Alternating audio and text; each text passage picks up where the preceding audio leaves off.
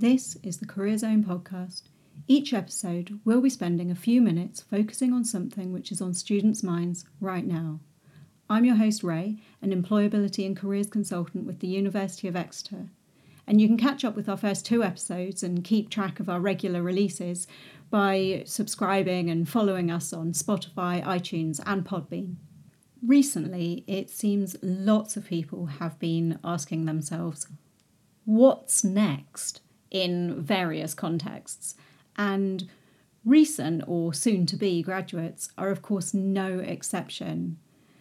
With plenty of you no doubt asking yourselves the same question as Katie is. I'm not sure if I should apply for a postgraduate course. Well, Katie, making choices can be tricky at the best of times, especially when they feel like big life decisions and they carry big financial implications. My top tip generally for deciding whether or not to do a master's is really to reflect on how into your subject you are. A master's is a really intense academic experience. Is that what you're looking for at this point in time? Do you want to study more? Are you inspired to go deeper into that particular area? Don't just do it to put off facing the real world. Do it because you really want to. Of course, I'm aware that that real world can feel an even more daunting place right now than usual. So, does that affect how we should think about this decision? We spoke with one of our students at the University of Exeter, Callie, who spent some time reflecting on this, and here are some thoughts that she wanted to share. I've spoken to quite a few friends who were either originally on the fence or weren't planning to do a master's who are now really considering applying for one. And it can seem like a really appealing thing at the moment because there's a lot of job uncertainty, um, and many employers simply aren't hiring at the moment. So it's a very scary time to graduate. Um, but also simply for those people who feel like they've missed out on some of their university experience a master's can offer a kind of prolonging of the student experience and making up for time you've missed out on. However, um, my advice would be don't simply kind of quickly rush into an application because masters can be a fantastic way to kind of enhance your skills and boost your employability, but not all sectors look for masters in their graduates.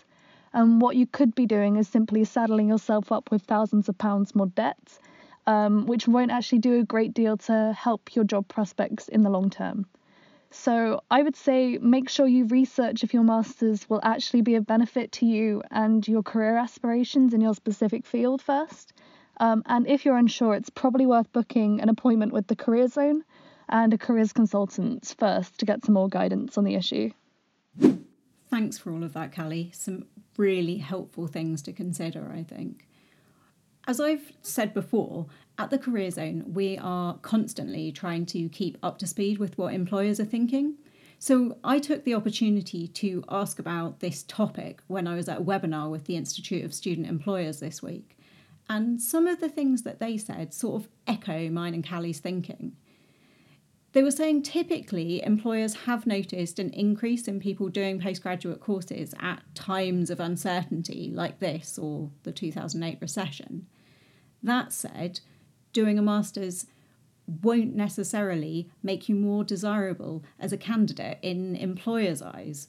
So they reckon it would be worth you researching whether there are postgraduate courses that you're really interested in, which also have some kind of work experience or employer focused elements in them, so that you can gain experience while you're also gaining qualifications in that year. And that said, also reflecting something that the Resolution Foundation have reported on, they pointed out that if you're feeling pretty keen to study more at some point, now might be a good time to do it, as you might find that you're heading into a better job market further down the line than immediately. So that pretty much brings us to the end of this episode. Ultimately, it's about personal choice, and there are a lot of different factors to consider. Hopefully, this has given you some food for thought and ideas for more research that you can do and conversations that you can have to help you decide. So, thanks for listening, and do join us next time when we'll be thinking about COVID 19, the job market, and something on Chrissy's mind, another one of our students. I've heard that young people's job prospects are worst affected. Is that true? I'm looking forward to next time already. This was the Career Zone podcast, brought to you by the University of Exeter Career Zone. You can find links to the data we refer to in the podcast description, and you can find this series on iTunes, Spotify, and Podbean. So do subscribe and follow us and keep up to date with our latest releases.